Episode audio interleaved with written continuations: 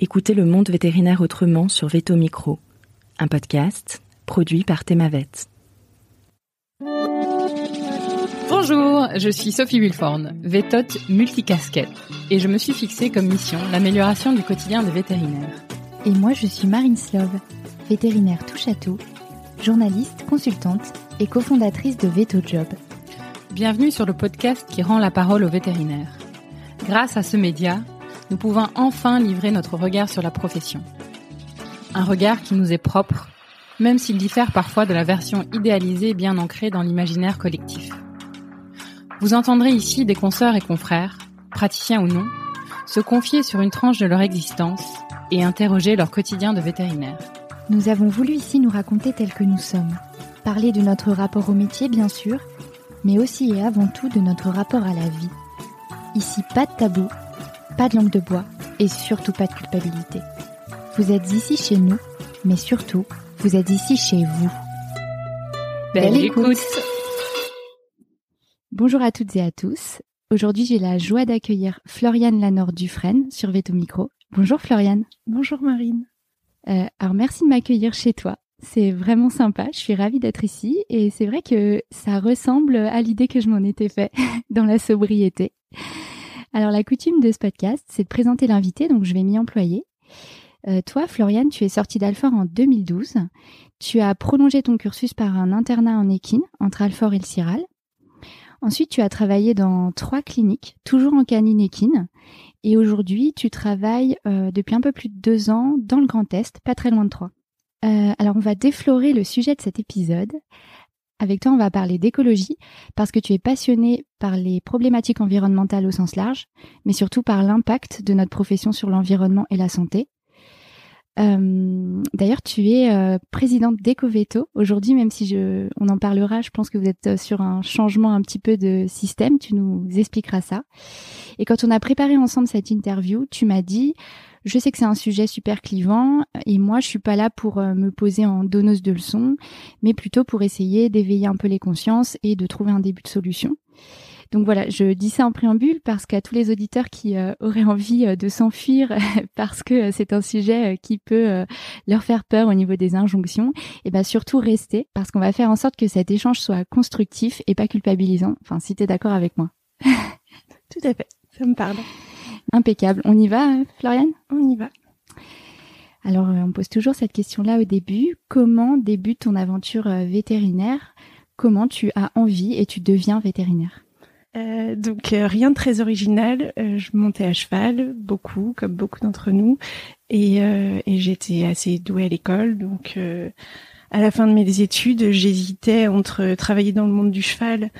Je voulais peut-être rentrer à Saulmur ou alors ou alors continuer mes études. Et c'est mon c'est mon prof de, de maths qui a dit à, à mon père à une réunion parents-prof, il faut que Floriane aille en prépa. Mais lui, il entendait prépa maths. Et moi, je me suis dit, si Floriane peut aller en prépa, elle peut aller en prépa bio et elle peut devenir vétérinaire. Et c'est comme ça que je me suis engouffrée dans les écoles de, enfin, dans, dans la prépa. Et Mais c'est quelque chose auquel tu avais pensé avant euh, d'être vétérinaire? Oui, c'est vrai que depuis que j'étais petite, en fait, je, quand on me demandait ce que je voulais faire, je mettais vétérinaire ou expert comptable, parce que mon père voulait que je sois expert comptable. J'ai jamais trop compris pourquoi. Mais tu l'écrivais quand même. Je l'écrivais quand même, oui, euh, pour faire plaisir à mes parents, comme quoi. Et, euh, et non, ça a toujours été. Euh, je, je voyais que ça. J'ai toujours vu que ça. Euh, et j'étais contente. Enfin, j'ai toujours eu, comme beaucoup de vétos, un peu le le syndrome de l'imposteur entre guillemets. De, j'étais persuadée que j'aurais pas les capacités. En seconde, j'ai pris option économique et sociale parce que je pensais que j'aurais pas les capacités pour aller en S, alors qu'il y avait tout pour. Et jusqu'en terminale, je savais pas du tout si j'aurais les compétences pour y aller ou pas. Et c'est vraiment ce prof qui m'a dit, mais il faut y aller en prépa maths. Mais il sait pas ce qu'il a enclenché parce que derrière, c'est vrai que là, j'avais les capacités pour aller en prépa maths, mais c'est vrai que la bio, c'était pas du tout mon truc. Mais c'est pas grave, j'ai réussi. Je faisais partie de ces gens que les gens détestaient en prépa parce que j'ai eu mon concours grâce aux maths, à la physique chimie, enfin toutes mes toutes les, matières, très scientifiques. C'est ça, où les gens disaient oui non c'est pas normal pour être veto, faut être bon en bio, c'est pas normal qu'on sélectionne sur les maths. Je crois pas que je fasse une moins bonne veto parce que j'étais bonne en maths et pas en bio. Donc tu arrives à l'école d'Alfort, pourquoi tu choisis Alfort? Pour mon petit copain de l'époque. pour pas trop t'en éloigner. C'est ça, oui. Il était parisien, donc c'était bien de, de rester à Paris. Mais en fait, j'étais persuadée que j'aurais pas Paris. Je pensais que j'aurais Toulouse. Donc j'avais tout préparé pour emmener mon cheval à Toulouse. Puis j'ai eu Paris. Puis là, j'ai regardé les pensions qu'il y avait autour et ça allait pas du tout. Toujours ce syndrome de l'imposteur. C'est ça. Ouais, j'étais persuadée que j'aurais pas Alfort. Je crois que j'ai été une des dernières à être prise à Alfort de ma promo, mais j'ai eu Alfort. Et comment ça se passe l'école? C'est tu t'attendais à ça? C'est quelque chose qui te plaît? C'est des années euh, dont tu gardes un bon souvenir? Ouais, c'est des années où je garde un super bon souvenir. Dont je garde un super bon souvenir. C'était c'est très bien. Je suis contente que les études aient duré cinq ans parce que j'étais quelqu'un d'assez timide et d'introverti et ça m'a laissé le temps de de m'accoutumer, euh, ouais, et de de prendre confiance en moi et puis d'apprendre un petit peu à m'amuser. Donc c'était bien que ça dure aussi longtemps. C'est pour ça que de continuer en internat, c'était sympa aussi. Et euh, est-ce que déjà à l'école, il y a une conscience euh, écologique chez toi, ou peut-être qui vient de ton éducation ou ta culture familiale? Euh, Alors, j'ai été déjà assez préoccupée euh, par ces problématiques. Euh, chez moi, on mangeait bio, on soignait par les plantes un petit peu, donc c'était déjà quelque chose qu'il y avait dans ma culture.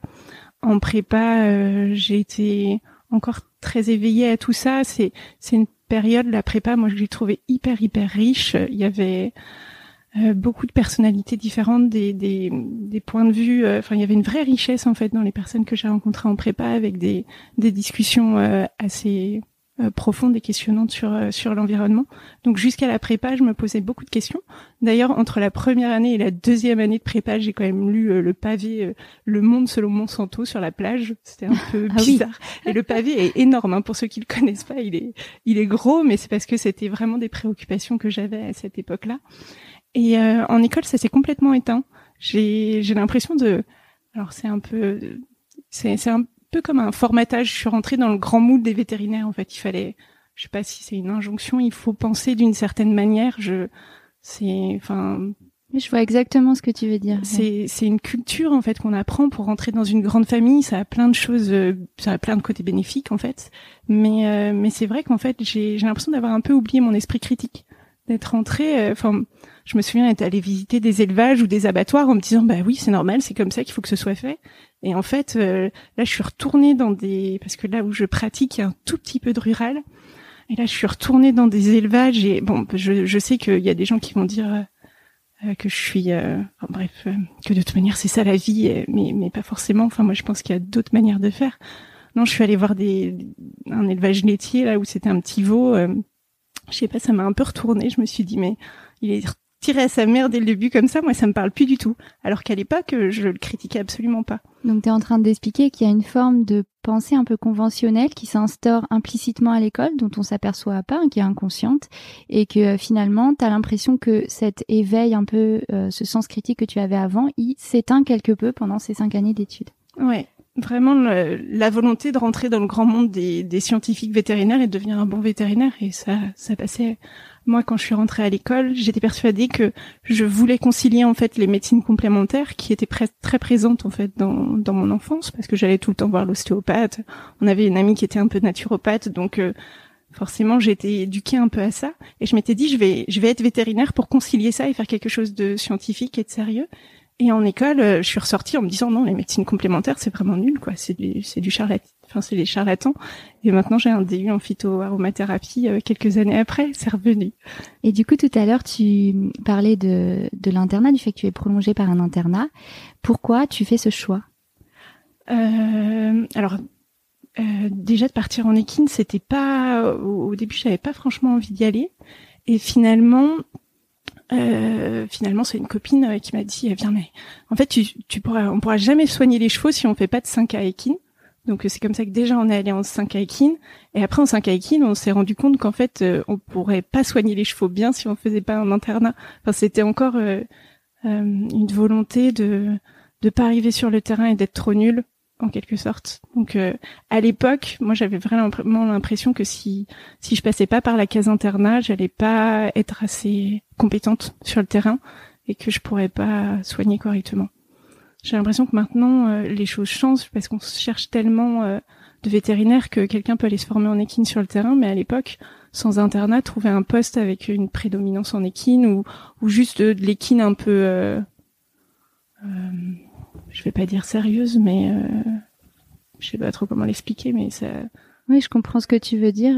On a une promo d'écart, hein, toi et moi. Et effectivement, il se, il se disait couramment que si on voulait faire de l'équine de manière un petit peu euh, sérieuse ou de l'équine pure, euh, il fallait en passer euh, par un internat.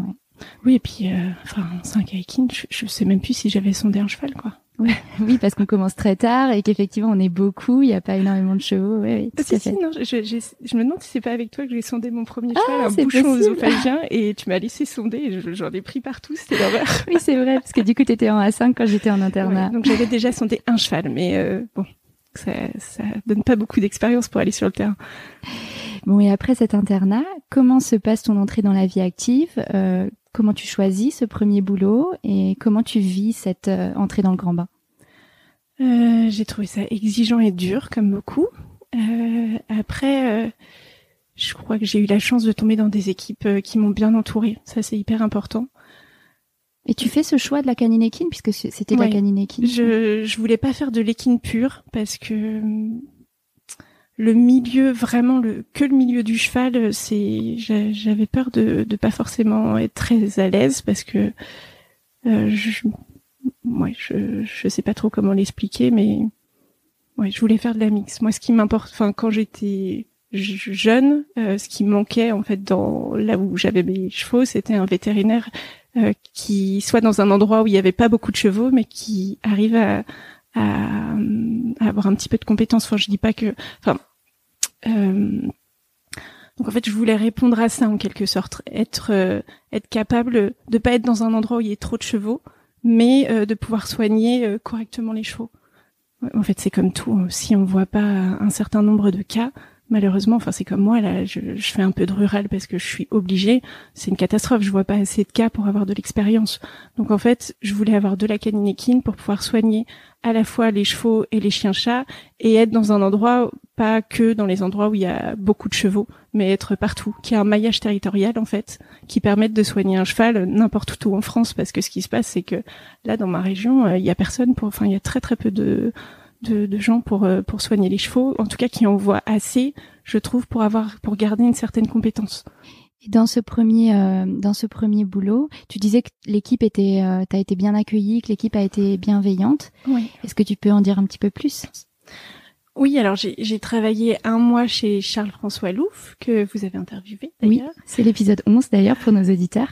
Et, euh, et après, je suis allée travailler six mois, faire un remplacement congé maternité dans la clinique en fait où je travaille actuellement. Et je suis revenue dans cette clinique parce que vraiment j'avais adoré euh, le management et, et, j'adore l'ambiance et, la, la manière dont ils sont avec leurs salariés. Euh, et, et oui, pour moi, c'est en fait j'ai l'impression avec le recul que la très grande majorité des problématiques que j'ai eues quand je suis sortie d'école, quand je suis sortie d'école, c'était finalement des problèmes de communication avec les clients. C'est euh, c'est le fait de pas avoir compris leurs besoins ou leurs attentes ou peut-être d'avoir imposé ce qui me semblait pour moi être pertinent. Parce que quand on sort d'école on est persuadé qu'il faut faire comme ça comme ça comme ça. Et je pense que voilà j'ai eu j'ai eu des problèmes de communication. Et ce qui était bien dans l'équipe les équipes dans lesquelles je suis tombée enfin que je pense aussi avoir choisi pour parce que j'y faisais vraiment très attention. Je suis quelqu'un de très sensible et je savais que il fallait que je sois dans une équipe bienveillante euh, et qui m'accompagne dans ce dans ce début de vie et euh, ils ont ils ont ils ont beaucoup été là pour m'accompagner, pour reprendre, pour recommuniquer avec les clients. Et finalement, euh, euh, j'ai vécu d'autres expériences où on disait ok ça n'a pas été avec Floriane, bah vous la reverrez plus, c'est pas grave. Et, et, là, il se passe pas ça en fait dans, dans l'équipe dans laquelle je suis et dans l'équipe qui m'a accompagnée au début, de dire en fait ok, il y a un problème avec le client, bah, on va en discuter tous ensemble. Je les ai fait venir, on va discuter, essayer de comprendre ce qui s'est passé et de, et de m'accompagner en fait dans dans cet, apprentissage de la communication parce que je trouve que on manque de formation dans la communication, ce qui fait que j'y réfléchissais là et je me disais, euh, en fait, on quand on communique très peu avec les, les clients parce qu'il y a toujours les profs avec nous, c'est eux qui parlent des diagnostics, qui proposent les choix finalement. J'ai l'impression qu'il ouais, il me manquait cette, cette, part de communication. Je, Voilà. Et euh, tu parlais euh, tout à l'heure du fait que quand on sort d'école, on manque un, un peu de flexibilité. Euh, je te rejoins assez là-dessus. Hein. Moi, je, je, quand je me rappelle de moi en sortant d'école, comme tu dis, à l'école, on dit faut faire comme ça et pas autrement. On n'est pas peut-être pas très flexible. ça, tu l'expliques comment? Est-ce que pour est-ce que pour toi, ça rejoint ce que tu disais tout à l'heure quand tu disais qu'on rentrait un petit peu dans un dans une pensée conventionnelle, ou est-ce que tu penses que ça vient d'autre chose? Alors, je sais, il y a sans doute un peu de, de ça, en effet, dans ce que tu dis, c'est-à-dire que on a l'impression que pour soigner bien, il faut, il faut faire ce qu'on a appris à l'école. Et finalement, on, on nous apprend pas que le client, il peut avoir d'autres attentes. Donc le golden standard qu'on nous apprend à l'école. c'est ça. Mais en fait, euh, enfin, moi, je me souviens d'un cas d'un cheval couché où je, où il était dans, dans son box, euh, mais on savait pas ce qu'il avait. Euh, faire un diagnostic sur un cheval, enfin, je pense qu'il avait je, je, je, sais même pas ce qu'il avait ce cheval. Et je leur ai dit écoutez il faut réussir à le tirer dehors et puis il faut essayer de le remettre debout avec un treuil. Enfin ou avec un tracteur enfin pas avec un truc mais avec un tracteur. Et puis on va passer des des, des longes dessus et puis euh, on va réussir à le remettre debout. Moi j'étais hyper motivée et en fait, les gens, ils ont été traumatisés que j'essaye de remettre le cheval debout. Si c'était couché, c'était juste qu'il fallait l'aider à partir mais mm. euh, c'était pas du tout dans ma vision. Donc je sais pas si c'est forcément quelque chose qu'on m'a inculqué à l'école ou si c'est la volonté de toujours vouloir soigner. En fait, finalement, moi, je, je voulais toujours soigner, je voulais toujours faire le maximum pour l'animal, alors que des fois, les gens, euh, au final, ils me disent sans écouter forcément. On a, on a peut-être pas la capacité au départ d'écouter le besoin de la personne et qui est très différent d'un propriétaire à un autre. Oui, finalement, la médecine, il faut, faut ouais. enfin, en tout cas, la médecine vétérinaire, il faut l'adapter aux attentes. Euh, des propriétaires. Mais ça, je crois que je l'ai compris avec la mort de mon chien. Parce qu'en fait, je voulais tout faire. Hein. Je voulais tout faire bien. Donc, euh, mon chien a eu euh, un lymphome. Donc, je lui ai fait faire de la chimiothérapie. Je suis allée au bout du truc, quoi. Et à la fin, quand il est mort dans la voiture, je me suis dit, euh, mais en fait, est-ce que ça valait le coup de lui infliger ça? Je sais pas. Et c'est là où ça induit chez toi euh, une réflexion un peu plus poussée sur euh, comment le, propriétaire euh, vit les choses, comment il les, il les reçoit, et que finalement le vétérinaire est là pour s'adapter à ce que dit, à, ce que peut proposer le vétérinaire. Ouais, c'est exactement ça. Et ce qui fait que maintenant je suis beaucoup plus consciente de ça et avec mes clients. Euh, je pense que je suis très communicante. Je leur demande vraiment ce qu'ils veulent. J'essaye vraiment de comprendre leurs besoins. Et euh, et s'il y a bien un, truc que je reçois quand même très fréquemment, c'est des remerciements de la part des gens qui me disent merci de nous avoir écoutés, merci de, oh, vous êtes gentil, vous expliquez bien, parce que c'est vraiment important maintenant pour moi que les gens ils sortent de ma consultation et qu'ils aient tout compris. Et c'est vraiment le, truc le plus important. Et, maintenant qu'il y a ça, bah, j'ai quand même beaucoup moins de soucis. J'en ai encore, comme tout le monde, mais j'ai moins de, j'ai moins de, ouais, j'ai moins de problèmes de communication maintenant. Alors ce que j'entends là, c'est que très tôt dans ton parcours, il y a toute une réflexion qui s'enclenche euh, sur la manière dont tu vas euh, euh, soigner les animaux, gérer la communication avec les clients, et à quel moment de ton parcours revient cette cette prise de conscience écologique qui était déjà initialement présente en toi? ça arrive avec ma première grossesse, donc en 2017, je tombe enceinte et, euh, et là, je me dis, il faut le meilleur pour mon enfant. Et pour moi, le meilleur pour mon enfant, c'est m'intéresser à me réintéresser à la santé environnementale, donc l'impact de la pollution en fait sur sur la santé de l'homme. Et ça arrive dès le début de ta grossesse ou c'est ça se fait mm. chemin faisant? Non, dès le début. Donc euh, je commence à me dire il faut que je consomme bio, euh, il faut que je fasse attention à tous les perturbateurs endocriniens qui nous entourent. Donc au début c'est plus axé santé du bébé. Oui, c'est santé du bébé. C'est santé et c'est santé environnementale. C'est quelque chose qui me tient très très à cœur. En tout cas maintenant. Euh, et donc j'ai commencé à m'intéresser donc euh, à tous les perturbateurs endocriniens qu'on a autour de nous. Donc je me suis intéressée au plastique. Et autour de nous, on avait tous une, il y avait la mouvance zéro déchet qui commençait à, à arriver avec la famille zéro déchet, Bea Johnson qui sortait son livre. On avait des copains qui s'engageaient là-dedans, donc naturellement on allait voir des confs, on a, j'ai lu des livres parce que j'avais du temps en congé maternité, et donc je me suis engagée dans le zéro déchet. En même temps, donc je suis retournée dans les magasins bio, et puis après, euh, bah, j'ai commencé à me questionné sur euh, bah, le, les produits de saison, forcément, qui plus de vitamines, donc c'était mieux pour mon bébé, donc euh, euh de, de, saison. Et puis après, il y a eu tous les questionnements sur qu'est-ce qu'on va laisser en fait à notre fils plus tard. et là, on a commencé à se questionner en effet sur le dérèglement climatique, donc là, c'est plus après après la naissance. Ouais, c'est arrivé un petit peu après. Ça s'est fait bah, petit par, par petit pas. Et juste, je reviens sur la partie grossesse parce que ça m'intéresse de comprendre ton cheminement. Est-ce que euh, toutes ces questions, tu le vis de manière euh, assez euh, pragmatique Tu vas chercher de l'information et du coup, tu t'enrichis de connaissances? Ou est-ce qu'il y a une forme d'anxiété dans cette recherche un peu frénétique? Je pense qu'il y a un côté perfectionniste euh, c'est marrant parce que je suis pas perfectionniste sur tout, mais euh, mais avec mes enfants, euh, je voulais vraiment le mieux pour eux. Donc, est-ce qu'il y avait de l'écho Est-ce que non pas de l'éco-anxiété, mais est-ce qu'il y avait de l'anxiété associée à ça? Sans doute parce que je me mettais beaucoup de pression déjà à ce moment-là. D'accord. Ça continue après.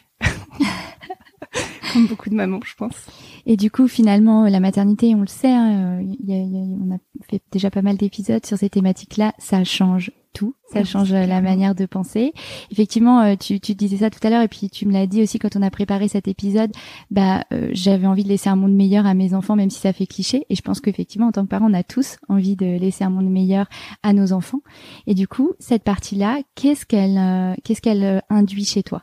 Euh, tu veux dire à ce moment-là ou plus À ce moment-là, une fois que tu, tu, tu, as, tu as ton enfant, euh, tu dis que tu as commencé à réfléchir à, à, toute cette partie plutôt des règlements climatiques, là que ça prend une autre ampleur. Est-ce que tu peux nous en dire un peu davantage sur tes réflexions à ce moment-là? Oui, alors il y a eu pas mal de réflexions donc en parallèle. Donc il y a eu tout ce qui était pollution de l'air, de l'eau, donc euh, tous les produits ménagers qu'on allait utiliser, tous les déchets qu'on allait créer. Euh, y y donc presque la culpabilité d'avoir un enfant par rapport à l'environnement ou on n'est pas là-dedans non, non vraiment euh, pas la culpabilité de mettre un enfant euh, au monde et que lui pollue, enfin en tout cas pas du tout ça, mais vraiment la volonté de se dire, mais en fait euh, maintenant que j'ai un enfant, je je peux pas laisser les choses aller comme ça. Enfin, je veux qu'il ait un, un avenir euh, qui qui ne soit pas compromis par des polluants persistants ou par euh, surtout le après c'est la, la, compréhension du dérèglement climatique qui euh, qui est arrivé un petit peu par la suite où je me suis dit euh, alors vis-à-vis du dérèglement climatique il y a des gens qui trouvent qu'on est enfin que des gens comme moi on est un peu trop extrémistes mais je pense clairement que les choses vont pas franchement aller euh, très positivement dans le futur et que de d'avoir connaissance de ça et de rien faire pour essayer de les aider à avoir un monde qui sera habitable plus tard, pour moi c'était juste euh, inconcevable. D'accord.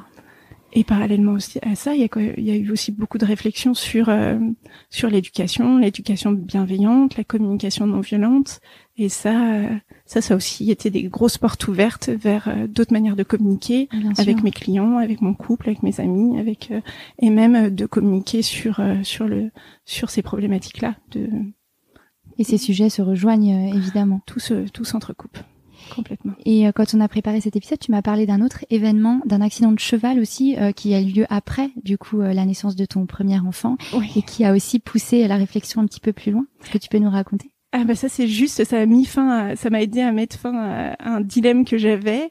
Euh, c'est que en fait moi je monte à cheval depuis que je suis petite mais pour faire de la compète. C'est vraiment euh, oui t'étais une vraie tu faisais pas la balade quoi. Non j'adorais la compétition.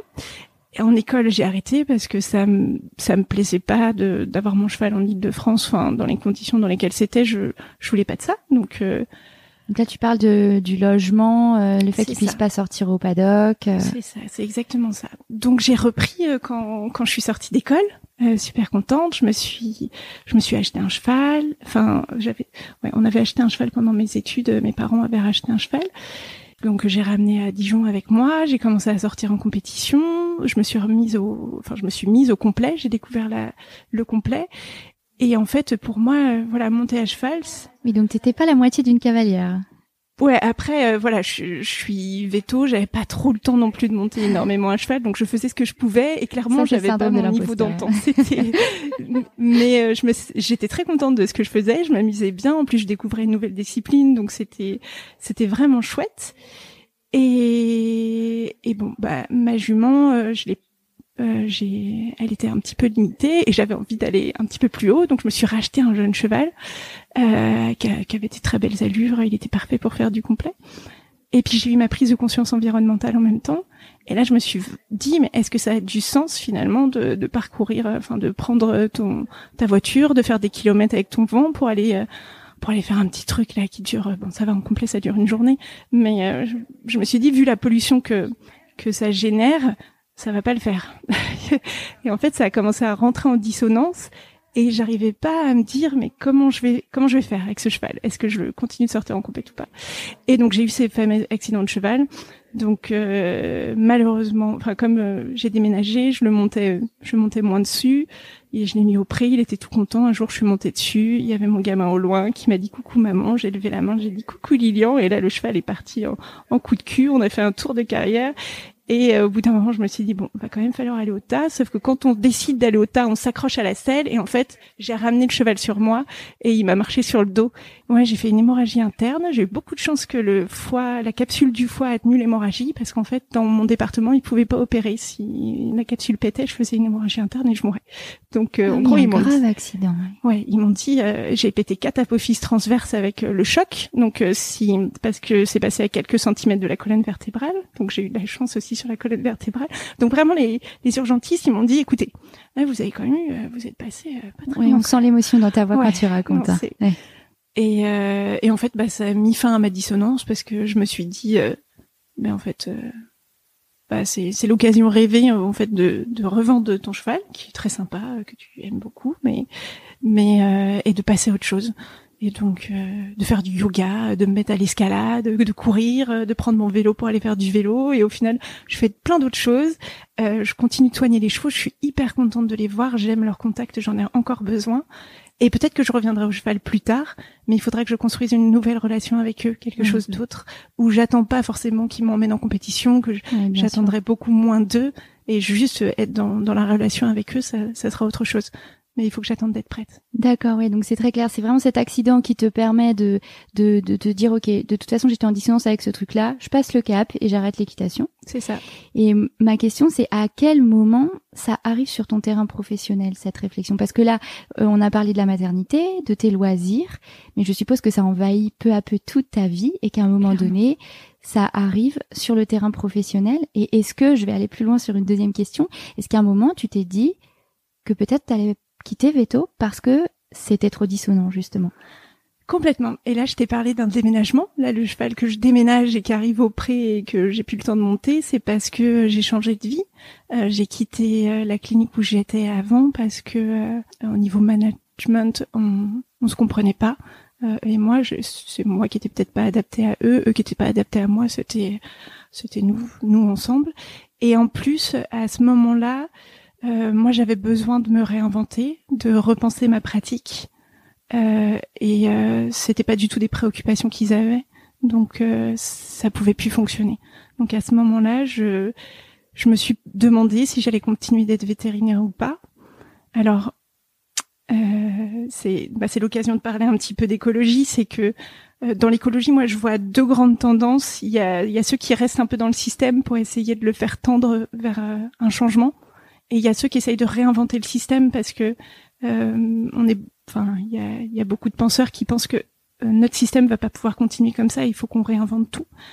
Et euh, et donc en fait, j'avais ce choix finalement de me dire est-ce que je quitte complètement la pratique et je fais autre chose euh, qui va être euh, entre guillemets régénérateur de vivant et pas forcément destructeur comme ce que j'ai l'impression de faire euh, par, moment dans dans le métier de vétérinaire? Ou est-ce que je reste dans le milieu vétérinaire pour essayer de de voir si on peut impulser un peu le changement et, aider à des réflexions pour pour essayer de repenser notre métier? Et, et voilà, à ce moment-là, il y a eu l'annonce de la clinique où je suis, et donc je suis arrivée avec mon CV. Et en gros, il y avait marqué, euh, en gros, euh, euh, a beaucoup de questionnements sur l'écologie et veut repenser sa pratique. Ah, c'est génial. Et donc je suis arrivée là-bas en leur disant bah voilà, euh, je suis éco-véto, euh, je et l'écologie, ça, en gros, ça me travaille. Donc euh, si je viens chez vous, il va falloir m'accepter comme ça. C'est apprendre à laisser, quoi. C'est ça. Ça fait partie de moi. C'est ça, complètement. Ça fait vraiment partie de moi. Et je rebondis sur ce que tu as dit euh, avant, parce que effectivement, j'ai lu euh, sur ton, tes infos LinkedIn, hein, j'invite nos auditeurs à les regarder, parce que tu as très bien résumé tes engagements. Euh, tu dis que plutôt que d'abandonner le métier, euh, tu t'es mise en tête d'essayer de le changer. et ça m'a interpellée, parce qu'en fait, je trouve ça génial de se dire, ok, je baisse pas les bras, il y a un problème, je suis aujourd'hui dans une espèce de contradiction, mais euh, bah, je vais me retrousser les manches et, euh, et, euh, je vais essayer de changer les choses, même si je suppose que bah, c'est une montagne auquel il faut s'attaquer. Mais toi, tu t'es dit, ok, il faut que ça quelque part que j'intègre ce, cette notion-là dans ma vie. Et je savais pas du coup que tu l'avais mis sur ton CV, mais je trouve ça, je trouve ça génial parce qu'en fait, effectivement, avoir un, un, un, engagement tel et ne pas annoncer la couleur, bah oui, c'est compliqué. Autant qu'il y a un bon matching dès le départ, quoi. Ouais. Je pouvais pas retravailler dans une clinique où je pourrais pas me poser les questions euh, au jour le jour de ce que je fais. Donc euh, c'était hyper important pour moi. ils l'ont très bien accepté. Et il y a. ils te répondent quoi du coup à l'entretien? Bah il y a trois associés et euh, il y en a une qui me dit c'est génial. moi aussi je me pose beaucoup de questions. On va y réfléchir ensemble. Ça va être top. Et, euh, et puis on a trois autres qui disent bah pourquoi pas après tout euh, c'est normal euh, donc euh, pas de souci viens chez nous on va réfléchir avec toi. Donc donc non c'était c'était cool. Et oui pour rebondir sur ce que tu dis c'est vrai qu'en fait je me suis dit mais attends en fait le métier de vétérinaire que tu sois là ou pas il va continuer d'exister euh, ça changera rien. Mm.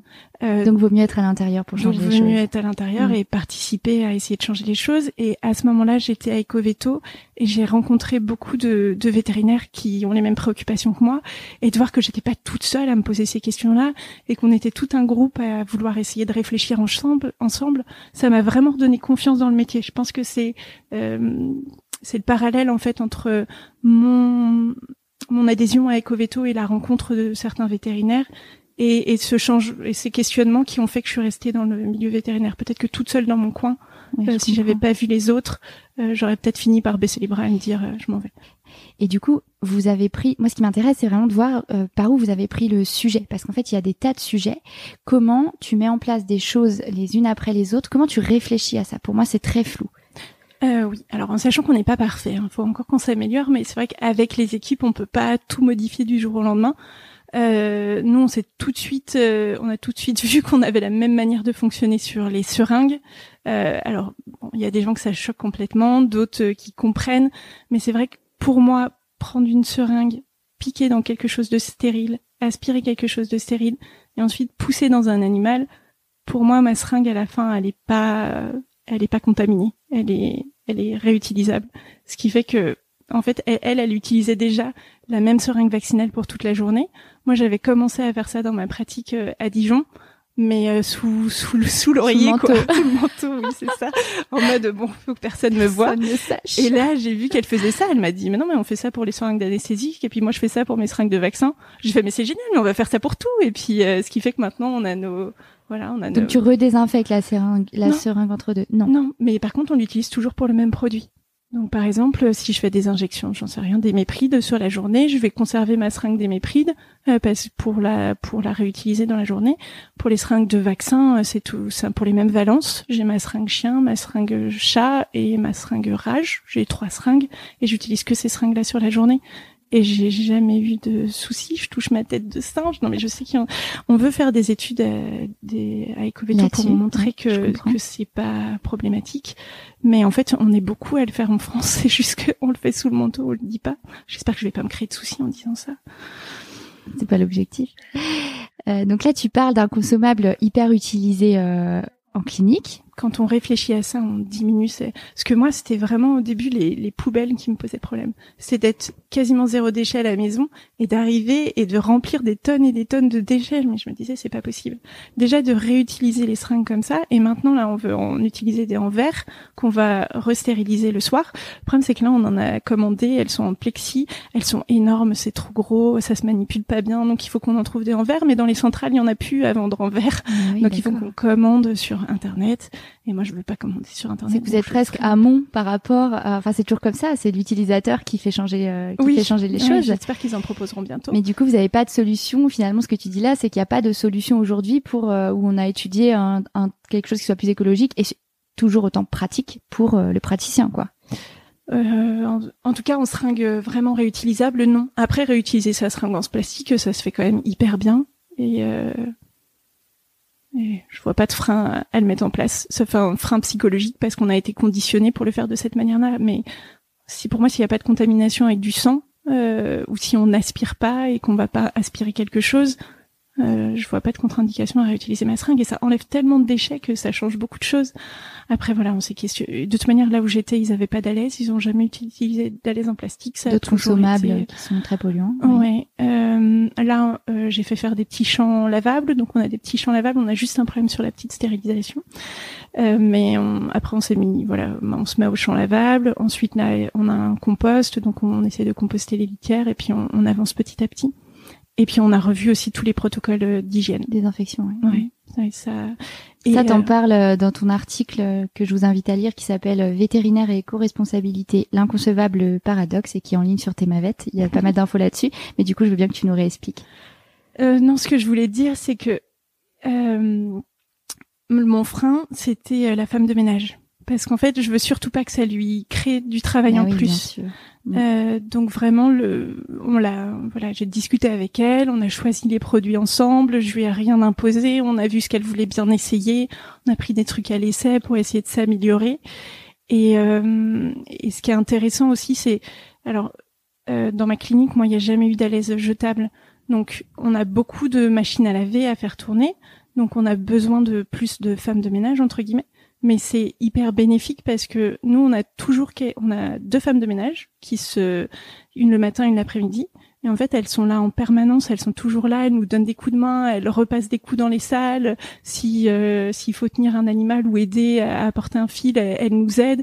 Et euh, elles sont vraiment parties elles sont intégrées en fait dans dans dans l'équipe. Parce que tu leur as expliqué peut-être aussi parce que tu as donné une espèce de vision euh, ça, ça. ça, ça, y était déjà avant et c'est quelque chose que que j'aimais beaucoup, c'est de se dire elles font partie de l'équipe, elles sont pas là le soir ou le matin à des horaires impossibles parce qu'il faut pas s'écoutonner que personne veut venir faire, enfin qu'on trouve pas de femmes de ménage compétentes quand on leur demande de venir le soir à 19h30 et le matin à 4 du mat quoi. Enfin je veux dire pour elles c'est pas une vie, elles ont des enfants, elles ont une famille.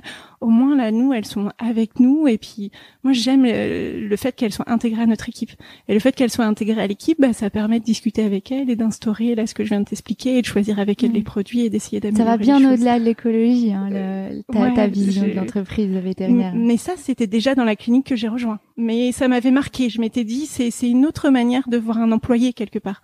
Et, euh, euh, et ça, je l'ai ressenti aussi en tant que salarié.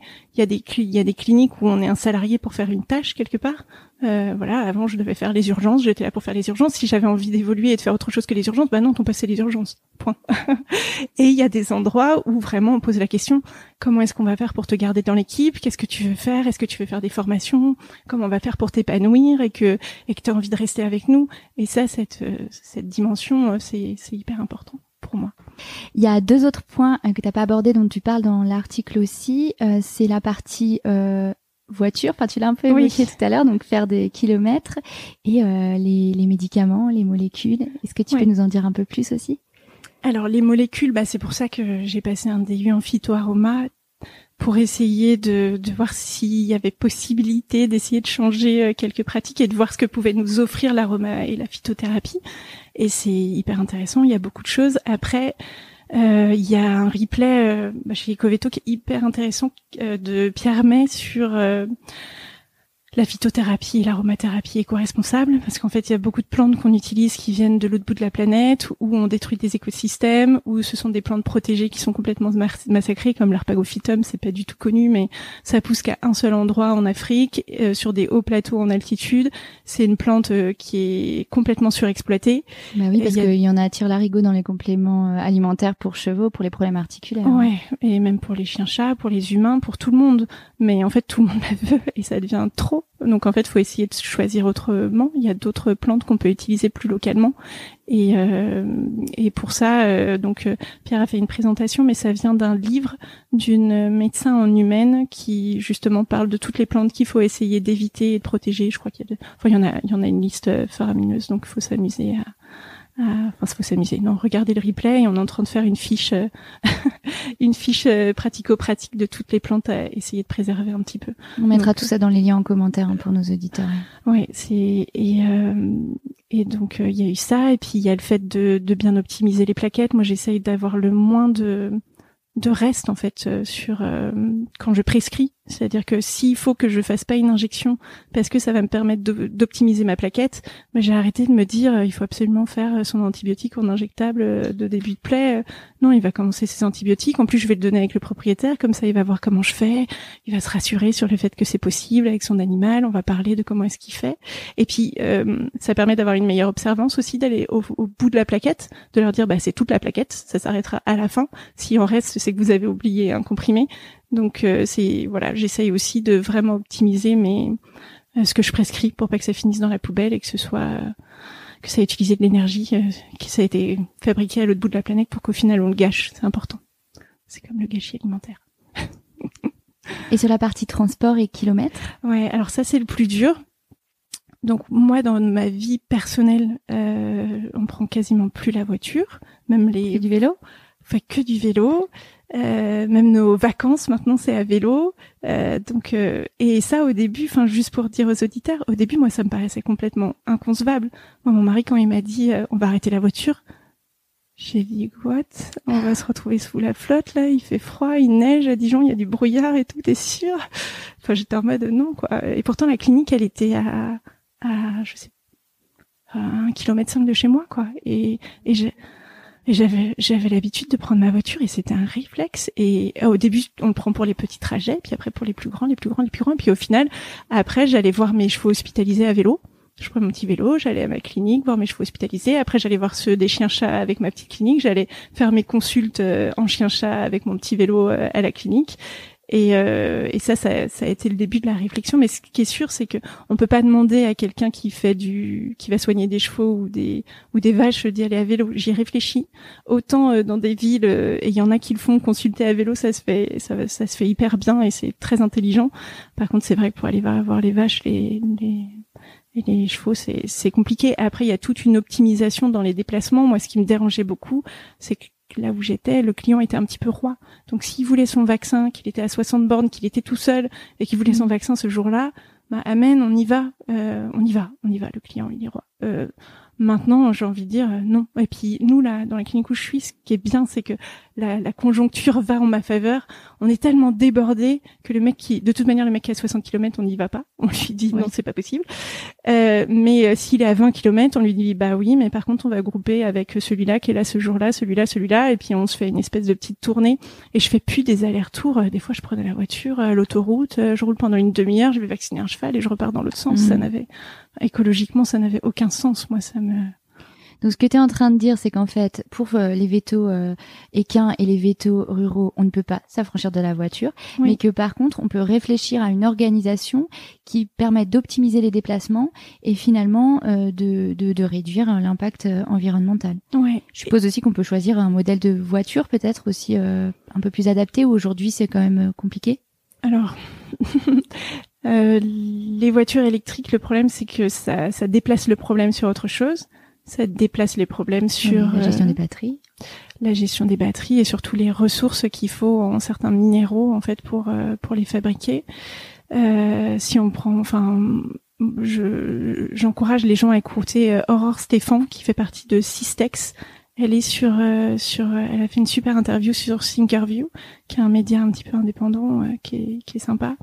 Et dedans, elle explique que notre transition écologique telle qu'elle est euh, décrite en France, euh, pour essayer de passer au tout électrique, on va consommer 20% du cuivre mondial. Juste nous, 20%. Il va rester quoi aux autres? Et quand on voit en plus euh, les désastres écologiques que c'est d'aller faire de l'extraction minière et les accidents qu'il y a, est-ce que ça impacte sur les populations locales et sur l'environnement en termes de déchets qui vont perdurer pendant des, dizaines et des centaines d'années dans l'environnement et qu'on voilà, c'est des catastrophes pour l'environnement je pense que enfin pour la pour la biodiversité euh, je pour moi c'est c'est pas la solution en fait de penser que l'électrique euh, va va entre guillemets euh, nous sortir de la panade. C'est surtout que là on voit les, les problématiques d'approvisionnement en énergie qu'on a à l'heure actuelle en France et en Europe. Ça va pas être aussi simple que ça de passer au tout électrique. Et l'électrique aujourd'hui a pas une autonomie suffisante pour permettre à un veto rural de faire toute sa journée de travail. Ouais, il y a des problèmes aussi là-dessus de d'efficacité des batteries et de longévité en effet en termes de kilomètres. Euh, donc euh, je suis pas sûre que ce soit la solution. Par contre, en fait, moi je crois beaucoup en notre intelligence collective et euh, là on aura peut-être l'occasion d'en parler, mais je donne des formations avec APForm au sein d'EcoVeto et en fait, j'entends des gens qui font des trucs super, genre des gens en rural, enfin des gens, des vétérinaires dans des cliniques qui ont des, des listes en fait des commandes de leurs clients.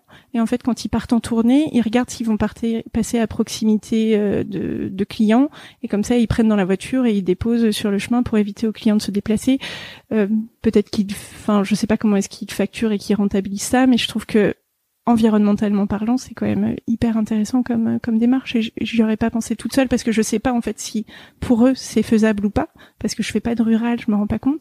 Mais quand c'est quelqu'un qui fait de la rurale qui me dit ah bah nous on fait comme ça, je me dis chouette, c'est cool, il y a des petites mm. idées un peu partout et euh, c'est ça qu'on défend avec Coveto, c'est de se dire, en fait, moi, Floriane Lanor, je peux pas trouver les solutions à tout le monde, euh, toi non plus. Enfin, si on se prend tous de manière indépendante, on va tous faire notre petit truc dans notre coin, alors que si on se met tous ensemble collectivement, on arrive à des trucs euh, un peu plus intelligents. Même si la voiture, oui, c'est clair que je ne serai pas donneuse de leçons sur sur sur l'utilisation de la voiture, mais plutôt sur essayer de mutualiser ça pour que ce soit le plus intelligent possible. Et est-ce que toutes ces réflexions, parce que je le dis à nos auditeurs, quand tu parles d'écologie, il y a une petite lueur qui s'allume dans tes yeux. Moins triste. C'est très chouette, c'est très très chouette à voir. Alors il n'y a pas l'image avec le podcast, mais je, vous assure que c'est quelque chose à voir. Euh, est-ce que tout ça permet de redonner du sens à ton métier? Euh, Complètement. Euh, ce qui est rigolo, c'est que, alors, pour ceux qui connaissent la courbe du deuil, euh, voilà, on en parle beaucoup dans l'éco-anxiété, c'est-à-dire que quand on a une prise de conscience environnementale, on passe par un moment où on se dit mais on est foutu, on est foutu, on n'arrivera à rien, c'est foutu, l'homme est con, il est débile, on n'arrivera jamais à rien. Et heureusement, après, en général, il y a une phase d'acceptation, de se dire en fait le monde est comme ça, euh, moi en tant que personne, je le changerai pas, il faut que j'accepte ce qu'il est. Et au début, quand on m'a dit il va falloir accepter, je me suis dit mais j'accepterai jamais. Qu'est-ce que c'est que cette histoire? Et en fait, si on finit par l'accepter dans le passage à l'action, le fait de passer à l'action est vraiment de de se donner les moyens d'être acteur de ce qu'on peut faire à son échelle et et, et d'avoir l'impression d'essayer de changer les choses parce que je sais franchement pas si j'arrive à changer quelque chose, mais en tout cas, moi j'ai l'impression de faire ma part comme le petit colibri.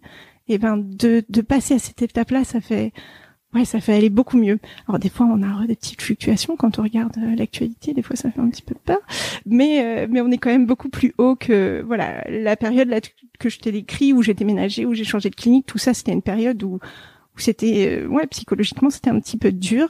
Et maintenant, je me sens beaucoup plus en face. Je me sens bien dans mes bottes. Et vétérinaire, ça me voilà, ça ça me reparle. Après, je pense vraiment que notre métier doit se réinventer en profondeur pour euh, pour correspondre aux attentes parce que là on est très très très très loin du compte.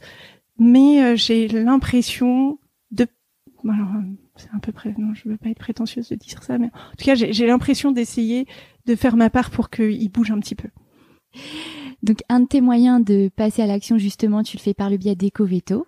Donc est-ce que tu peux nous en parler, nous parler de l'association, des actions que vous menez et voilà de tout ce que tu jugeras intéressant pour nos auditeurs? Ouais. Donc, euh, comme je t'ai dit, Ecoveto, pour moi, ça a été une vraie révélation de trouver d'autres vétérinaires qui, réfléchissaient à ces thématiques-là, de me sentir moins seule. Et, euh, et donc, il y a plusieurs choses qu'on fait à Ecoveto. Il y a toute une partie qui est vraiment axée sur euh, les bonnes pratiques, c'est-à-dire comment ce que je te décrivais, comment est-ce qu'on va réussir à mettre en place cette intelligence collective dans la profession. Chacun a ses petites idées et finalement, quand on se met ensemble, 1 plus 1 égale pas 2, 1 plus 1 égale 3, c'est la définition entre guillemets de l'intelligence collective, de se dire que tous ensemble on va réussir à, s'améliorer. Euh, et dans ces bonnes pratiques-là, des fois il y a besoin de recherche bibliographique pour étayer ce qu'on fait. Par exemple, sur les changements de pratiques dans l'hygiène, de, au début, moi, quand je me suis dit, il va falloir que je me passe des, des ammoniums quaternaires parce que je veux pas de ça dans, dans ma pratique, bah, je me suis dit, bah oui, mais je vais le remplacer par quoi? Euh, en école, on n'a aucune formation sur l'hygiène. Tout ce qu'on nous apprend, c'est à pchiter et à pas trop réfléchir à ce qu'on pchite. Et je me suis dit mais merde, je vais trouver les infos où? Et donc on est allé faire de la biblio et maintenant, cette biblio, bah, on la donne aux adhérents, on la donne à ceux qui font des formations pour dire, mais en fait, voilà, le, là, comme ça, vous avez le droit de changer vos pratiques et c'est, démontré. Euh, donc, il y a toute une partie de recherche bibliographique aussi. Et je te parlais là des expériences sur les seringues. Il faut absolument qu'on arrive à trouver quelqu'un qui veut faire une thèse ou une école qui serait motivée pour, euh, pour essayer de regarder cette pratique-là, pour essayer vraiment d'avoir une démonstration scientifique de ce qu'on fait. Donc il y a toute cette partie-là vraiment pratique veto et ensemble on réfléchit collectivement. Et l'autre partie éco-veto, c'est de d'engager les parties prenantes. Parce que là, euh, je te parle beaucoup de pollution. Euh, et encore, je t'ai pas parlé de mes antiparasitaires. Mais beaucoup, voilà, euh, ça c'est surtout la pollution de l'eau. Ce qui, voilà, ce qui nous inquiète aussi à Ecoveto, bien sûr, c'est les dérèglements climatiques. D'après les études en humaine et d'après ce qui, enfin, a priori en, vétérinaire, ce sera pareil, 50 à 70% de nos émissions de gaz à effet de serre, c'est de toute manière nos médicaments et nos consommables. Donc, en fait, si euh, on n'a pas des données des labos, si on n'a pas des données des centrales, euh, et si euh, on n'essaye pas tous ensemble de changer, on n'arrivera pas à améliorer grand chose. On a vraiment besoin que eux aussi ils bossent et qu'ils soient transparents sur ce qu'ils font pour qu'entre guillemets on puisse choisir ce qu'on veut consommer pour se pour permettre à la, pratique vétérinaire finalement de s'améliorer. Et on a besoin aussi euh, que la vague, que la VF, euh, que nos écoles vétérinaires prennent en charge aussi tout ça, parce que bah pareil, euh, moi Floriane Lénor, enfin n'importe qui, je peux pas décréter demain on va arrêter d'utiliser les antiparasitaires internes parce que ça pollue l'environnement. Enfin, je je peux pas moi dire ce genre de choses. J'ai besoin qu'il y ait aussi des des spécialistes qui s'emparent de ces problématiques et pour l'instant on n'a pas du tout ça en France. Donc Ecoveto est aussi là pour essayer d'impulser ces démarches-là avec euh, avec les parties prenantes euh, du métier de vétérinaire. Et donc c'est cool parce que là on est on, est avec des voilà on a pas mal de partenariats, pas mal de discussions qui sont engagées euh, avec la médecine humaine aussi parce qu'on évoluera pas sans eux et ils vont plus vite que nous clairement. Euh, ils se posent beaucoup plus de questions que nous. Eux leur leur C22S donc c'est le comité en développement durable en santé je sais pas depuis quand il existe, mais ça doit être euh, peut-être 2011, euh, 2012, un truc comme ça. Ils ont ils ont dix ans d'avance sur nous. Hein. La SFAR, euh, la Société française d'anesthésie et de réanimation, leur comité en développement durable, c'est 2016. Leur premier rapport sur l'éco-responsabilité dans les blocs opératoires, c'est 2016. Donc on est très souvent en train de pointer du doigt la médecine humaine en disant ils font plein de déchets, ils font plein de déchets. Oui, c'est vrai, ils font beaucoup de déchets. Mais ils s'en préoccupent peut-être un petit peu plus avant que nous. Quoi. Il y a pas mal de réflexions. Après, je sais pas si c'est parce que comme ils sont plus nombreux, euh, bah il y a plus de choses qui sortent parce que s'il y a que 2% d'engagés, bah finalement a une question financière aussi qui est pas la même, je pense derrière. Non, et puis clairement là, ce qu'ils sont en train de se rendre compte en santé humaine, c'est que euh, si le parce que le dérèglement climatique, ça a des impacts sur la santé. Nous, on s'en préoccupe pas trop en, santé vétérinaire, mais ça a des, c'est démontré qu'il y a plus de morts, qu'il y a plus, euh, par exemple, il y a des pics d'asthme quand il y a des périodes sans, avec des grandes sécheresses. Enfin, en fait, ils se rendent compte qu'il va y avoir beaucoup d'impact sur sur la santé en humaine. Donc eux, déjà, ils sont dans une crise du soin, donc ils ont de moins en moins de personnes qui s'engagent. Ils, ils sont à la limite du burn-out. Enfin, c'est comme nous, quoi. Ils sont vraiment sous-effectifs. Et en plus, ils vont avoir une recrudescence, enfin des, des, des, pathologies qui vont être plus présentes du fait du dérèglement climatique et, de, et de ce qui va arriver dans les années futures. Et que la caisse primaire d'assurance maladie, elle va pas, enfin je veux dire, elle est déjà, elle est déjà pas en énorme excès. Donc ils se rendent bien compte qu'il y a une vraie problématique parce que eux, c'est pas comme nous. Nous, si demain tous nos bulldogs ils crèvent parce que entre guillemets il fait trop chaud dehors et qu'ils sont pas du tout adaptés, euh, en tant que vétérinaire quelque part, bah ça va nous faire des clients en plus. Donc on est à la fois, enfin je veux dire, on n'est pas dans on n'est pas dans le bon rôle en fait quand on se positionne comme ça. Eux, euh, ils sont payés par l'assurance maladie et ils savent que l'assurance maladie, elle va pas pouvoir les payer. Euh, euh c'est une question économique. Ouais. Et ce qui fait que nous, en tant que vétérinaires, je trouve qu'on on se pose pas ces questions sur la santé animale, sur pareil quand on réfléchit santé environnementale, santé planétaire et l'impact des polluants sur la santé humaine on n'a pas du tout ce genre de réflexion aussi sur la santé euh, euh, vétérinaire. Si je te dis que les hommes en, en 30 ans, alors les hommes de 30 ans en 30 ans ont perdu 50% de leurs spermatozoïdes, c'est énorme. Ça, c'est ce qui arrive en France à l'heure actuelle. Euh, par contre, moi, chez le chien, j'ai aucune idée. Enfin, ils sont où eux. Nous, on a des gros problèmes d'infertilité. enfin, enfin, on le voit autour de nous en tant qu'humains. Euh, chez les chiens, il y en a plein qui viennent pour faire des inséminations artificielles et tout ça. Est-ce qu'on se préoccupe de savoir quelle est leur perte de fertilité? D'où est-ce que ça vient? Donc il y a des eux aussi ils sont exposés à des polluants environnementaux, à des perturbateurs endocriniens. Et, et moi j'aimerais beaucoup que la santé vétérinaire finalement euh, se préoccupe aussi de tous ces polluants environnementaux, mais euh, les cancers pédiatriques, ils sont en augmentation en 20 ans de 13%. Euh, les allergies en France chez les enfants, c'est x2. Enfin, moi, je pense aussi que mon engagement, en particulier sur la santé environnementale, est lié au fait que mon premier est asthmatique, ma deuxième est allergique aux protéines de lait de vache. Euh, les allergies aux protéines de lait de vache, quand on s'amuse à regarder un peu sur les mamans véto là, en fait, on est plein à être euh, dans, dans, dans ce cas-là. Et je je pense pas qu'on en parlait. Enfin, quand on était petit, on n'en parlait pas. Alors, euh, il y en a qui disent sans doute peut-être que oui, c'est un enfant qui pleure. c'est juste qu'il y en avait peut-être, mais ils n'étaient pas dépistés. Euh, moi je vous dis, euh, c'est impossible de pas dépister une, allergie aux protéines de lait de vache. C'est tellement un enfer à vivre qu'on est obligé de, de, trouver une solution, sinon c'est juste invivable. Et ceux qui sont passés par là, je pense, savent de quoi je parle. C'est invivable. Donc pour moi, c'est pas, c'était pas sous-diagnostiqué, c'est pas diagnostiqué maintenant. Je pense que ça, c'est des maladies chroniques émergentes qu'on voit arriver dans notre société. Et il y a un moment où il faut juste qu'on s'en préoccupe. Là, il y a c'est euh, Harvard qui parle d'épidémie mondiale émergente de cancer chez les moins de 50 ans parce qu'il trouve qu'il y a une augmentation en fait constante depuis les années enfin c'est depuis je crois que c'est une étude depuis 2012 enfin c'est pas tu vois c'est assez récent et il trouve qu'il y a des augmentations en fait des cancers euh, chez les moins de 50 ans qui qui est préoccupante et qui vient absolument pas de problématiques euh, génétiques qui vient en fait des polluants qu'on a autour de nous. J'espère que je serai pas trop extrémiste dans ce que je suis en train de raconter mais vraiment la santé environnementale c'est c'est quelque chose qui me préoccupe un petit peu. Et puis on a tendance à oublier euh, que la santé euh, animale est complètement imbriquée dans euh, la santé humaine et vice versa. Et ça c'est quelque chose qu'on on en parle hein, bien sûr, mais qu'on perd trop souvent de vue en fait. Oui, oui, c'est complètement le concept de One Health. Tout à fait. sauf que dans le One Health, en tant que vétérinaire, on est toujours catalogué à les zoonoses, l'émergence, enfin les mmh. zoonoses, les zoonoses, les zoonoses. Mais je suis sûre qu'on aurait aussi beaucoup de choses à apporter en termes de chiffres, euh, en termes d'épidémiologie, donc euh, sur euh, sur les animaux qu'on soigne tous les jours, enfin nos nos hyperthyroïdies, nos nos asthmes aussi chez c'est quelque chose que j'avais raconté au C22S là quand ils nous ont invités à une table ronde. Moi, ça m'a fait de la peine. La dernière fois, j'ai un papa qui qui son chat est asthmatique, donc c'est un chat d'intérieur qui est asthmatique et il me dit, ah, vous inquiétez pas, j'ai l'habitude, mon fils est asthmatique.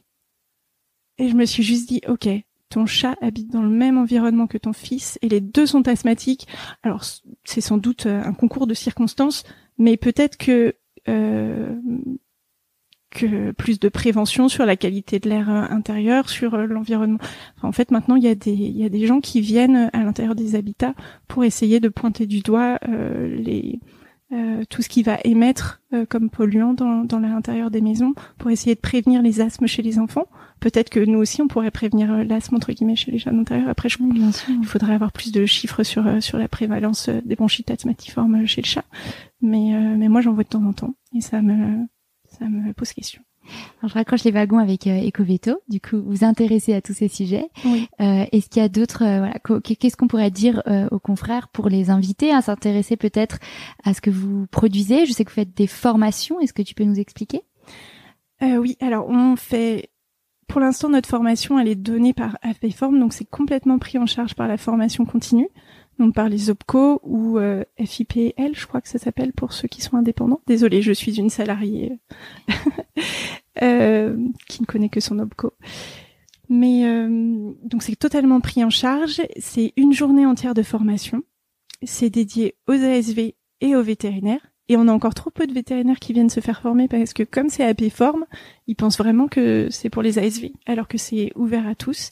Et ce qui marche hyper bien, c'est quand il y a vétérinaire et ASV, enfin au moins un couple d'une clinique qui vient se former pour impulser les changements à la fois euh, chez les vétérinaires et à la fois chez les assistantes vétérinaires. Et euh, clairement, quand on veut impulser un changement dans sa clinique, On peut faire du top-down et dire oui, alors ça va se passer comme ça, comme ça, comme ça, et puis c'est tout. Mais si on n'embarque pas les équipes avec nous, c'est un mur. Mm, Donc il faut avoir des ambassadeurs dans ces équipes qui soient bien formés, qui sachent utiliser les, les bons termes, expliquer pourquoi c'est dangereux cette molécule, qu'est-ce qu'elle qu'est-ce qu'elle fait. et ça vraiment pour moi, c'est ce qui permet de, de, faire changer les choses. Et des retours qu'on a, ça marche très bien quand il y a des vétérinaires et des ASV qui viennent se faire former. Donc on a ça. Et euh, on est en train de réfléchir à de la formation en interne pour nos adhérents, donc euh, qui qui ressemblerait un peu à la formation APForm, mais pas avec les mêmes outils, et puis qui serait un peu mis à jour avec les connaissances qu'on a accumulées euh, depuis.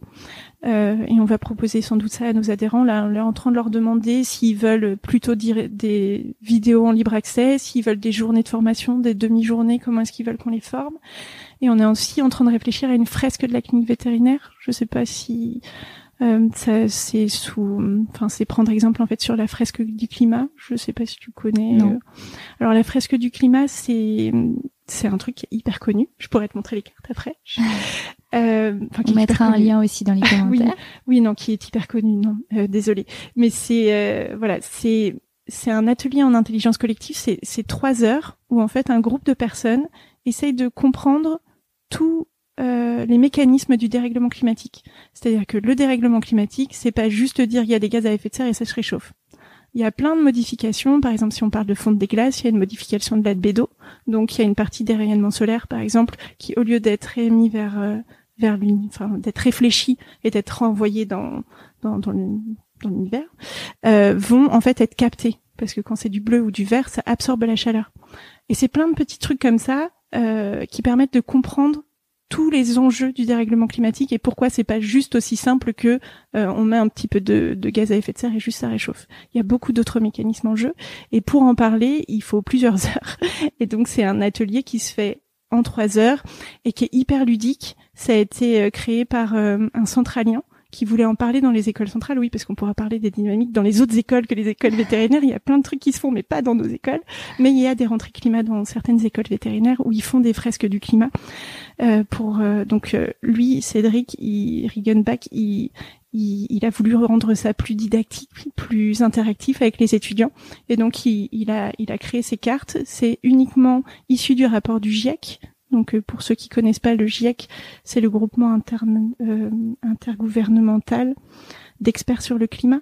Donc en gros, c'est alors je sais plus combien ils sont de scientifiques, mais c'est pas juste deux trois scientifiques, c'est beaucoup de scientifiques qui lisent toutes les publications mondiales qu'il y a sur le climat et qui en font un énorme rapport.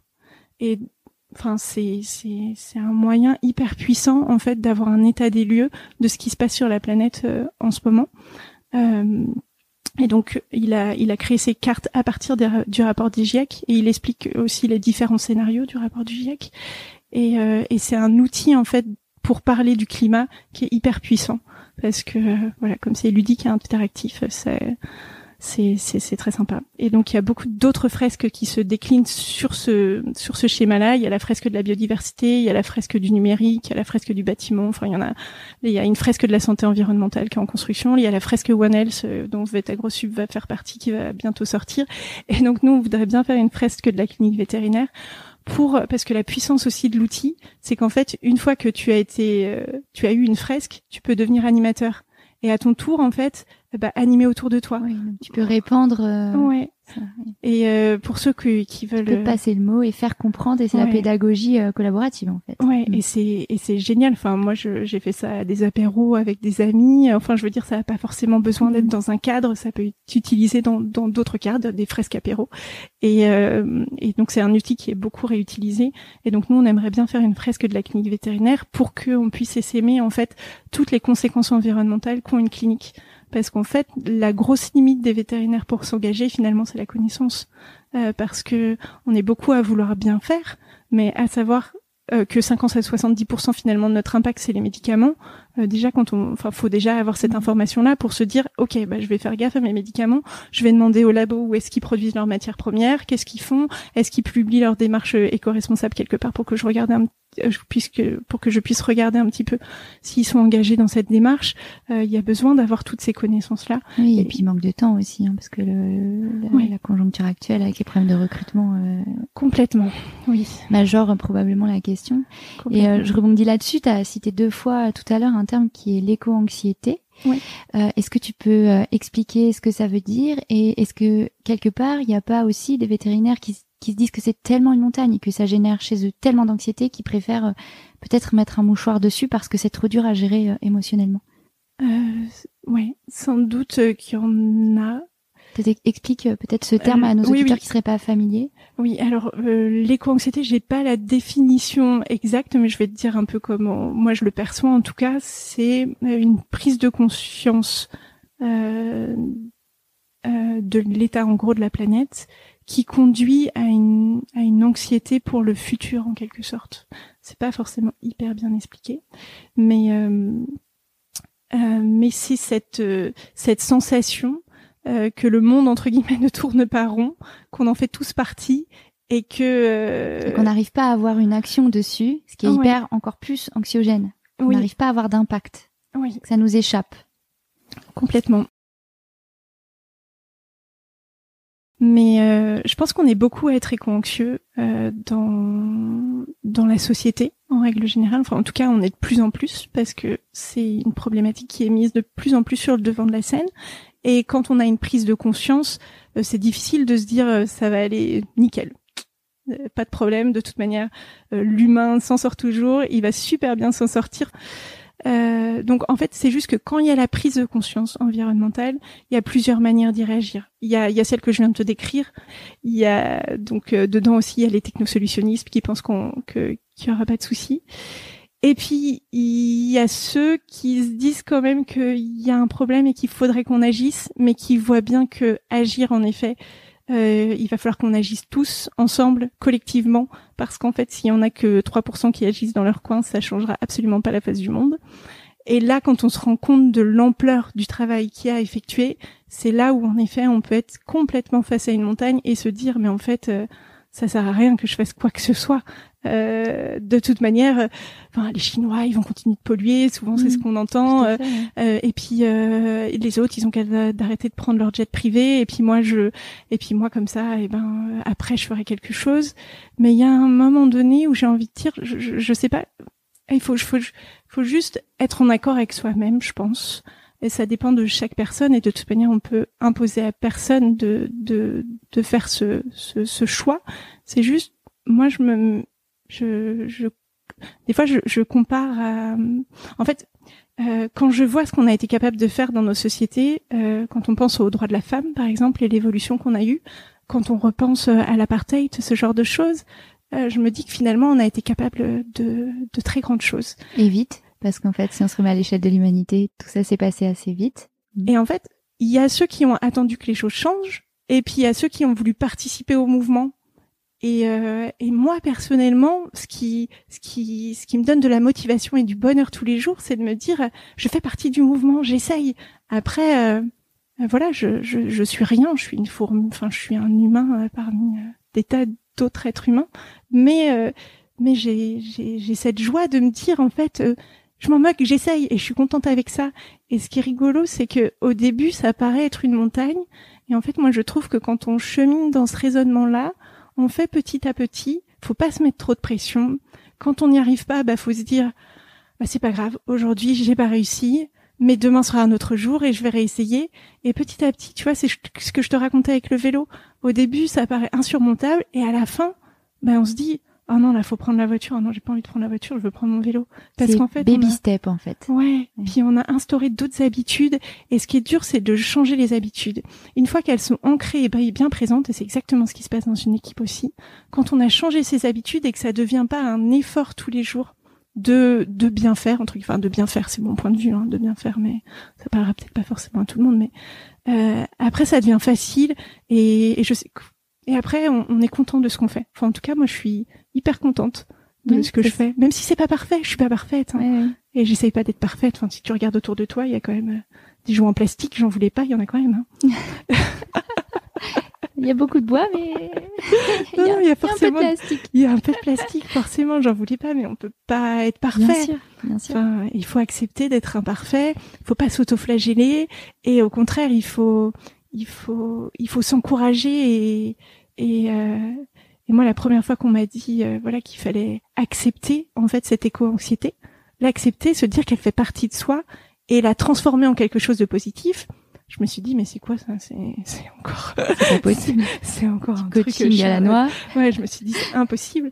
Et en fait, euh, maintenant que je sais pas, ça s'est fait au fur et à mesure, euh, ça a demandé des efforts bien sûr, mais maintenant je comprends cette phrase et ça et ça fait résonance. Et j'invite tous ceux qui sont en dissonance quelque part à se dire en fait ça va pas la manière dont je vis, il y a un truc qui colle pas, il y a des choses que je voudrais changer.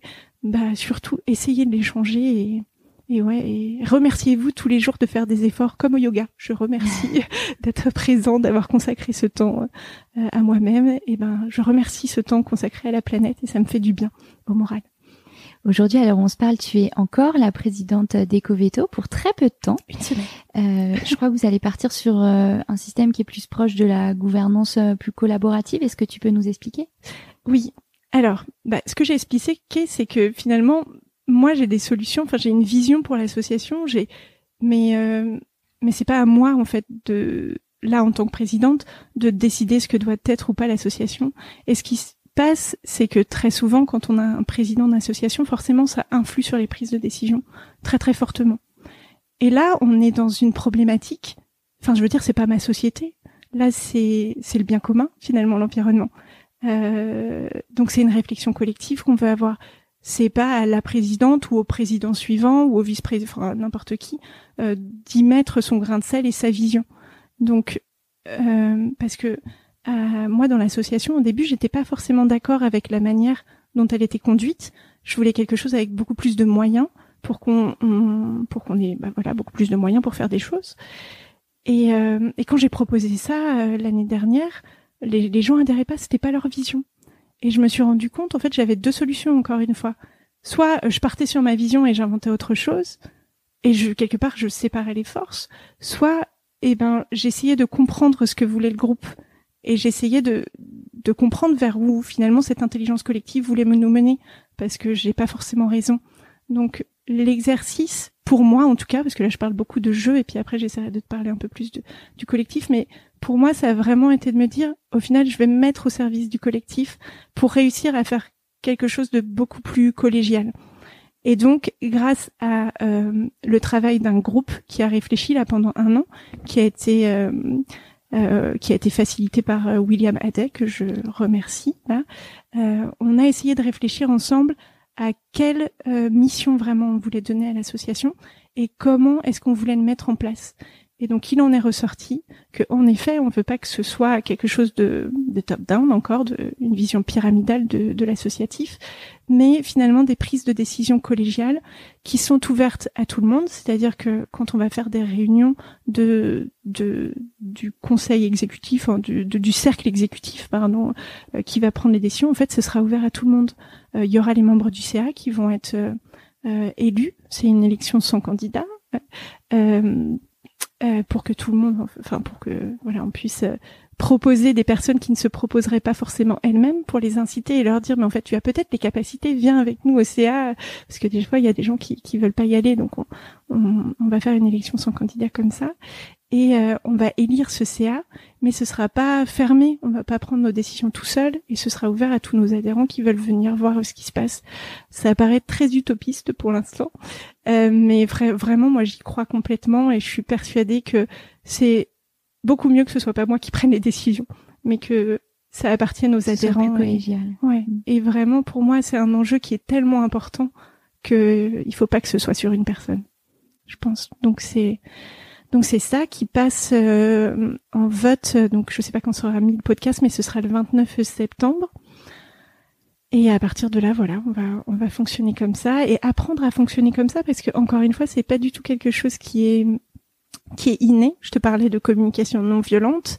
Euh, pareil, ça c'est un apprentissage et euh, la gouvernance partagée, ça aussi c'est un apprentissage de de pas être là dans sa posture pour défendre ses intérêts et sa vision, mais vraiment d'essayer de de comprendre les autres, euh, donc euh, c'est des décisions qui sont prises au, consensus ou au consentement, c'est-à-dire soit tout le monde est d'accord et on arrive à se mettre d'accord, donc il y a quelqu'un par exemple qui vient proposer quelque chose, il y a un tour de clarification pour juste poser des questions, ensuite il y a un tour où on donne notre ressenti pour dire qu'est-ce que ça fait émerger chez nous, parce que les, les émotions c'est important d'en parler, et après il y a un tour d'objection, c'est-à-dire que si on a une objection vraiment qui est euh, qui est fondée, qui n'est pas juste basée sur nous, notre ressenti et puis nos intérêts propres, mais on a le droit de les porter en fait au collectif.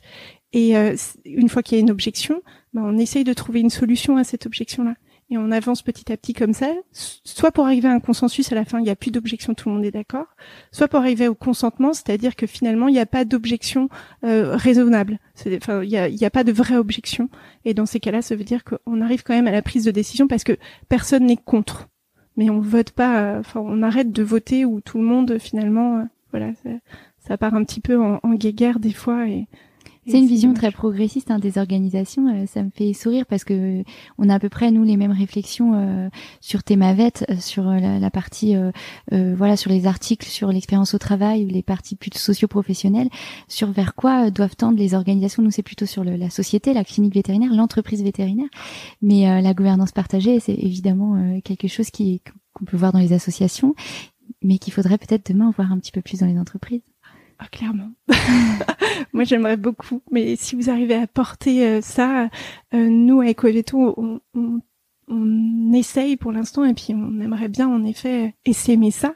Mais euh, en effet, oui, c'est, c'est top et je pense que toi aussi, tu dois t'enrichir beaucoup à essayer ça parce que c'est une autre vision des rapports humains qui, je trouve, est hyper enrichissante.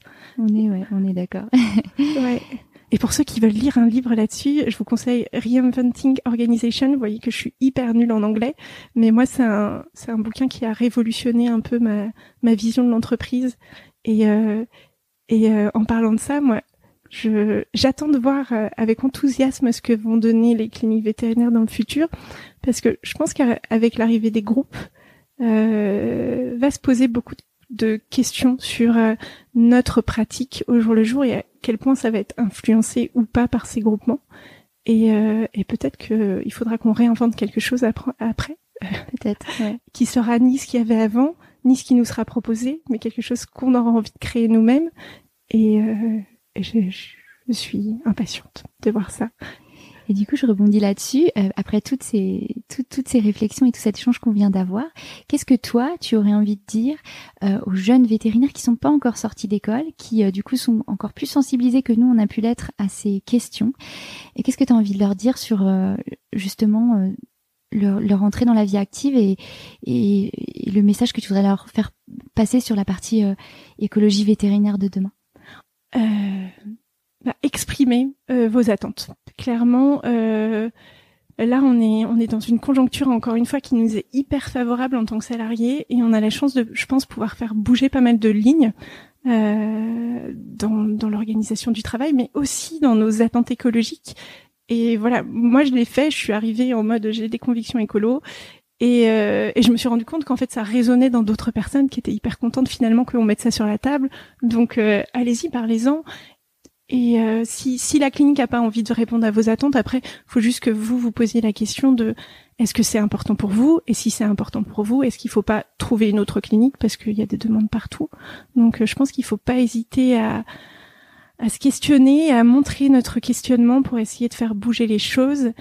Et euh, et puis j'ai surtout envie de dire ouais, informez-vous, ayez un maximum de connaissances pour euh, pour essayer d'embarquer un maximum de personnes avec vous. Et euh, comment ils peuvent faire, alors que ce soit les jeunes ou les moins jeunes, pour euh, contacter euh, l'association Ecoveto ou alors pour échanger avec toi plus personnellement sur ces sujets? Est-ce que est-ce qu'il y a un moyen de vous contacter facilement? Oui, alors clairement, moi je vous le dis, je suis pas la personne la, plus intéressante ou la plus sympa de, de l'assaut. On est tous super. moi j'ai rencontré des personnalités hyper inspirantes qui m'ont qui m'ont beaucoup éclairé sur sur mon éco-anxiété, la manière de la gérer, la manière de m'engager et, euh, et donc, euh, sincèrement, si vous pouvez parler avec tout le monde à la on est, on est sympa et on est une petite famille. En quelque sorte, c'est quelqu'un qui nous a dit ça hier en, en, participant et je me suis dit c'est vrai, on est une petite famille. Donc, euh, n'ayez pas forcément envie de prendre contact avec moi, mais avec n'importe qui dans l'assaut. Pour nous contacter, vous avez contact@ecoveto.fr. Euh, sinon, on a une page Facebook, on a une page LinkedIn où vous pouvez nous écrire. Euh, et puis surtout, donc, si ce que j'ai raconté entre guillemets vous résonne en vous, euh, bah, venez adhérer à Ecoveto. Donc, on est sur Hello Asso. C'est un prix libre et conscient. Vous avez trois prix entre guillemets en fonction de, de, de à quel point vous voulez aider ou pas l'asso et, euh, et venez adhérer, euh, venez échanger avec nous, venez regarder ce qu'on fait, venez voir s'il y a des, des cercles de réflexion qui vous intéressent. Et euh, on va sans doute monter un, un cercle d'éco-anxiété pour ceux qui ont besoin d'en parler. Alors c'est c'est rigolo parce que il y a pas très longtemps donc j'ai participé à un premier cercle d'éco-anxiété parce que ça fait longtemps que je mets ce terme sur ce que je ressens. Mais j'avais jamais fait l'effort finalement d'aller en parler avec les gens du fait du retrait de mon émotivité, j'avais un petit peu peur. Et euh, je l'ai fait avec une veto qui maintenant fait euh, est, complètement là-dedans. Elle a complètement arrêté d'être veto et euh, elle fait de l'accompagnement à l'anxiété écologique et ce genre de choses. Elle s'appelle Mélanie Rougier. Ah oui, Mélanie Rougier. Sophie l'a interviewée, ça doit être l'épisode 17. Et en fait, j'ai participé donc à, à, un de ces cercles et eh ben, euh, ça fait du bien d'en parler, finalement. J'ai trouvé que libérer sa parole là-dessus, euh, ça faisait du bien. Alors c'était sur la thématique du travail qui relie de Johanna Messi pour ceux qui connaissent. Là, c'est de l'écoféminisme. Et, euh, et voilà. Et moi, ça m'a fait du bien finalement de mettre des mots sur ce que je ressentais et de me permettre d'exprimer cette vision apocalyptique que j'ai du futur que là je vais pas te décrire parce que c'est pas du tout le bon endroit, mais juste pour dire que ouais, je vois pas le futur d'un très très bon œil et euh, et euh, dans ce cercle en fait on c'est bizarre parce qu'on on prenait on était des on devait parler à la place d'un animal et dire ce que l'animal ressentait de ce qu'il était en train de se passer. Et je me suis dit encore une fois c'est complètement farfelu ce truc. Je vais pas me mettre dans la peau d'un animal. Et ben finalement euh, comme j'étais un animal, j'avais plein de choses à dire à l'humain. et ça m'a un peu euh, délié et j'ai trouvé ça euh, très intéressant. Bon, il y en a peut-être pour qui ça sera complètement perché ce que je raconte, je m'excuse.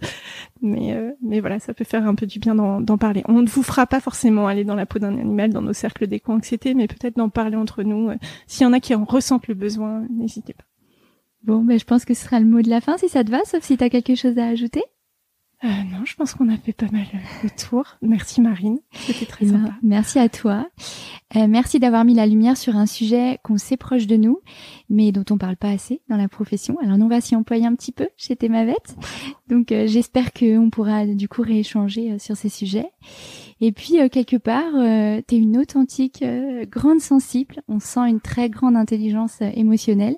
Et je trouve ça admirable de vivre comme on pense. Et ce sera le mot de la fin parce que ça m'a laissé pensive et je pense que je rentre à la maison avec beaucoup de réflexion. Merci beaucoup Floriane. Merci Marine. Si vous avez aimé cet épisode, n'hésitez pas à le partager à vos amis, à vos collègues, à tous les vétérinaires que ça peut intéresser et ou à lui laisser 5 étoiles. Ça aide vraiment ce podcast à se faire connaître et à se développer.